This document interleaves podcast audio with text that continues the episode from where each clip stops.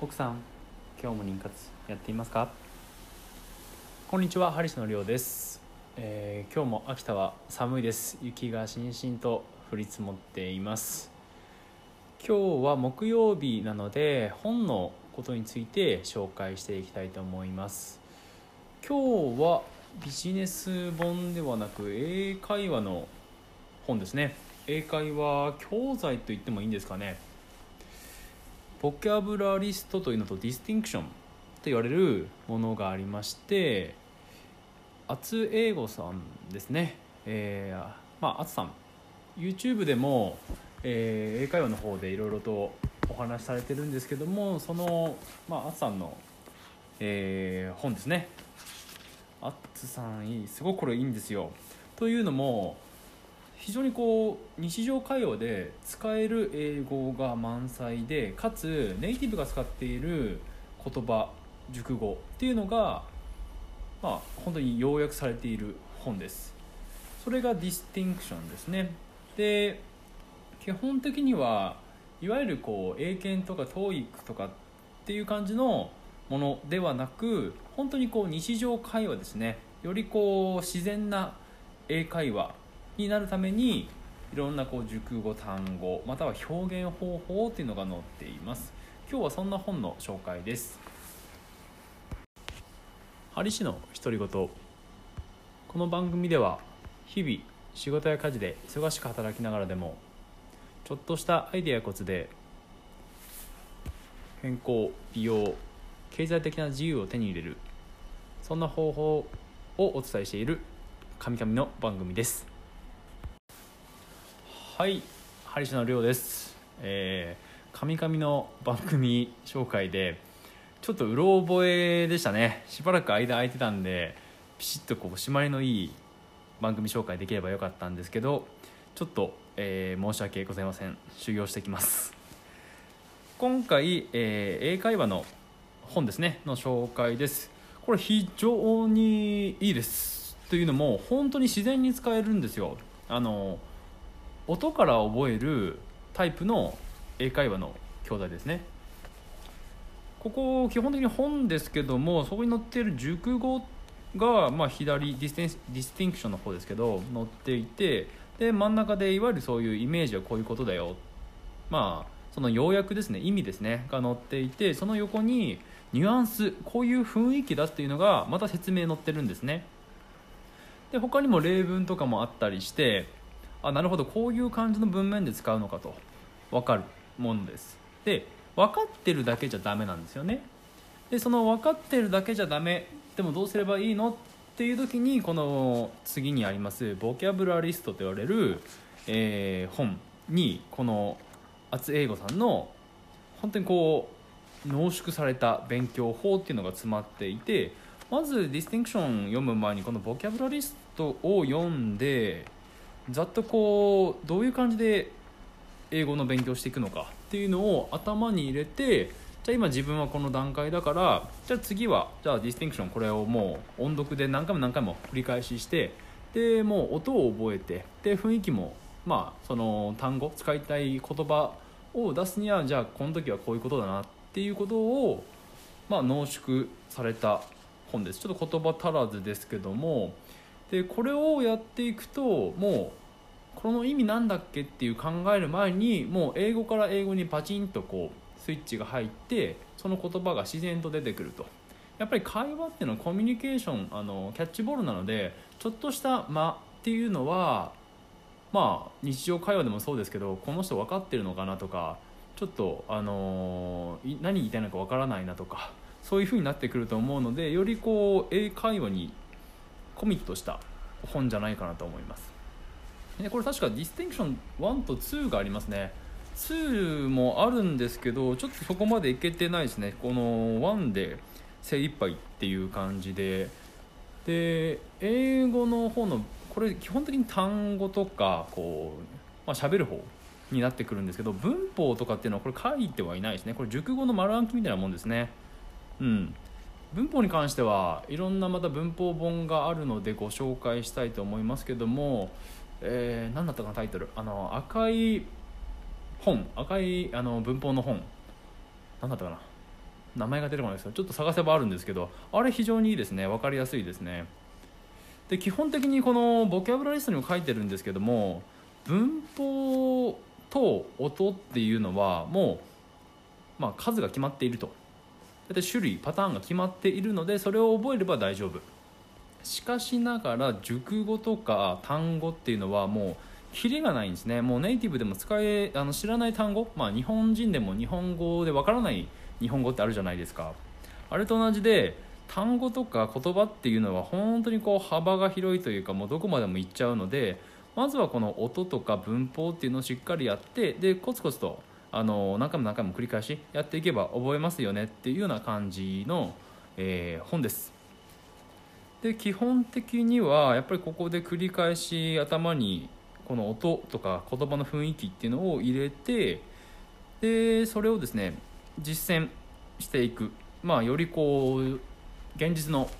英会話につなげていくということなんですけどもやっぱり英会話をやっていて、まあ、一番、まあ、困るというかそういうなんていうんですかね僕も英会話とか英会話教室オンラインとかもやってましたけども実践する場ってなかなかないと思うんですよね。でそこで、まあ、僕が実際使っていた英会話の場所っていうんですかねっていうのも紹介していこうと思うんですけども去年1年間、えーまあ、英語に対して結構ですねコミットしましてもともと今年から海外で働こうと思っていたのもありましてまあ、それは4月5月ですねに方向転換してまたこっちの秋田でやってから、まあ、落ち着いてから海外に行ってもいいかなというような形で、まあ、方向転換。ないしは、ま、働きに行くんじゃなくて普通に旅行で行けるぐらいの余裕が欲しいっていうのもありますけどね。もともとその針の針師の仕事で海外で、まあ、働いていこうかなと思ってたんですけども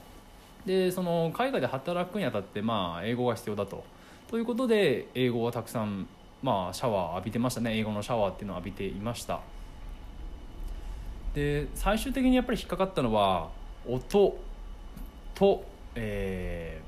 ーまあ、実際こうポンと出てこないっていうことですね。いわゆる場所は場所をしっかりこうもらってそこでしっかり話していく。いわゆるこう日本にいても海外のようなコミュニケーション取れるような友達がいなかったとか、まあ、場所を知らなかったんですね最初の頃は。でいろいろとネットとか検索するとまず出てくるのはオンラインの英会話教室。これはいわゆる月額いくらとかそういうのを払ったりあとこうチケットみたいな。チケット制で何個買ってでそのチケットをまあ使って1回いくらとかでやっていくタイプ。あとは、えー、英会話カフェと言われる都内とか都心の方ではあると思うんですけども500円とか1000円とか1500円でまあ、お茶しながら日本人同士なんですけども、まあ、たまに外国人の方いらっしゃいますけどカフェで英会話をもう使いまくるっていうのもあったりしましたね。他にも実際教室英会話教室の、まあ、スクールですねに行ってやるっていうのもあると思いますけど、まあ、あれもやっぱりこう月額いくらとかかかってくる、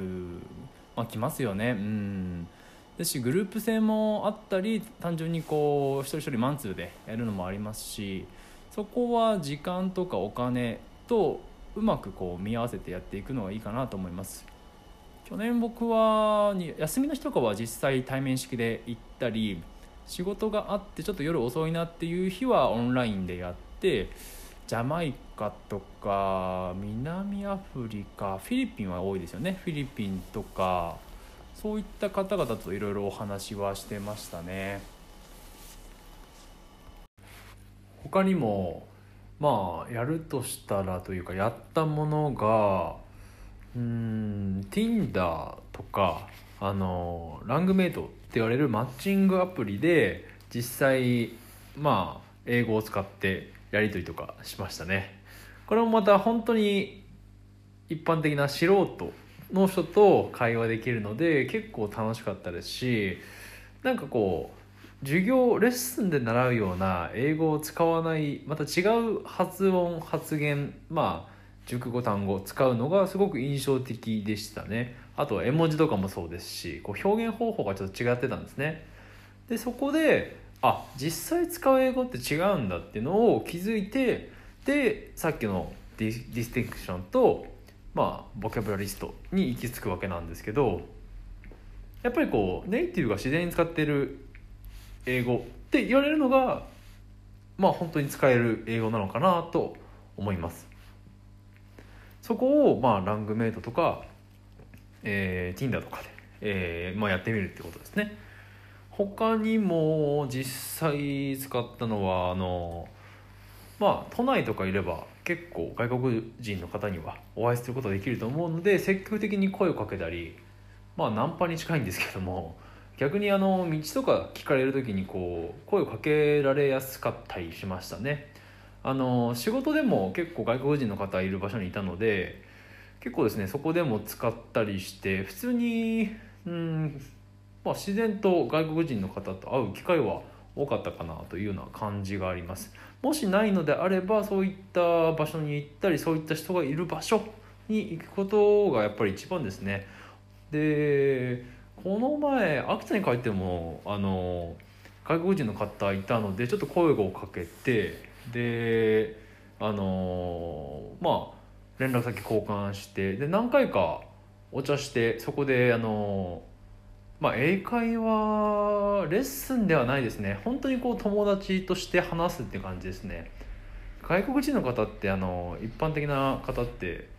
結構こう教えて教えてみたいな感じで言われること多いのかなと思うので逆に本当にこう自然に行った方がいいかもしれませんね。友達とかそういった感じの感覚で話してる方が逆に向こうも気を使わないですしこっちも練習になると思います。こういう時ってどういう表現するのとかあまり聞かないかな。うん。自分の知ってる、まあ、語彙力の中でやっていってでその中でそのレッスンとかで使ったものを応用していくっていう形の方が向こうにも失礼がないですしなんかこう楽しいんじゃないかなと思います。外国人の方も日本の文化だけをこう接しに来てる人もいるのでそういう人って別に日本語を教えてほしいわけじゃなかったりしますし逆に日本語を教えてほしい人ってあのこっちに日本語で話しかけてきますよね。でそういう人って逆に日本語でしか喋んないから結構英語力って伸びないんですよね。こっちはずっと日本語で話してるみたいな感じで。あの逆にその日本語喋れない方の方が英語力上げるにはいいかもしれませんね。他の言語でもそうだと思うんですけど全く喋れないでしかもあの仕事でただ来てるだけとかの人の方が本当にリアルな英会話ができると思うのでそういう人を見つけるっていうのが一番かなと思います。やっぱり何せよ今回こうお伝えしたかったのは本当に使える英会話、まあ、実際ネイティブが使っている英会話を学ぶにはこの教材かなと思いまして紹介させていただきました、えー、まあ、もし参考になればということで一度見ていただくのもありじゃないかなと思います。本日はこの辺で。グッバイチャオ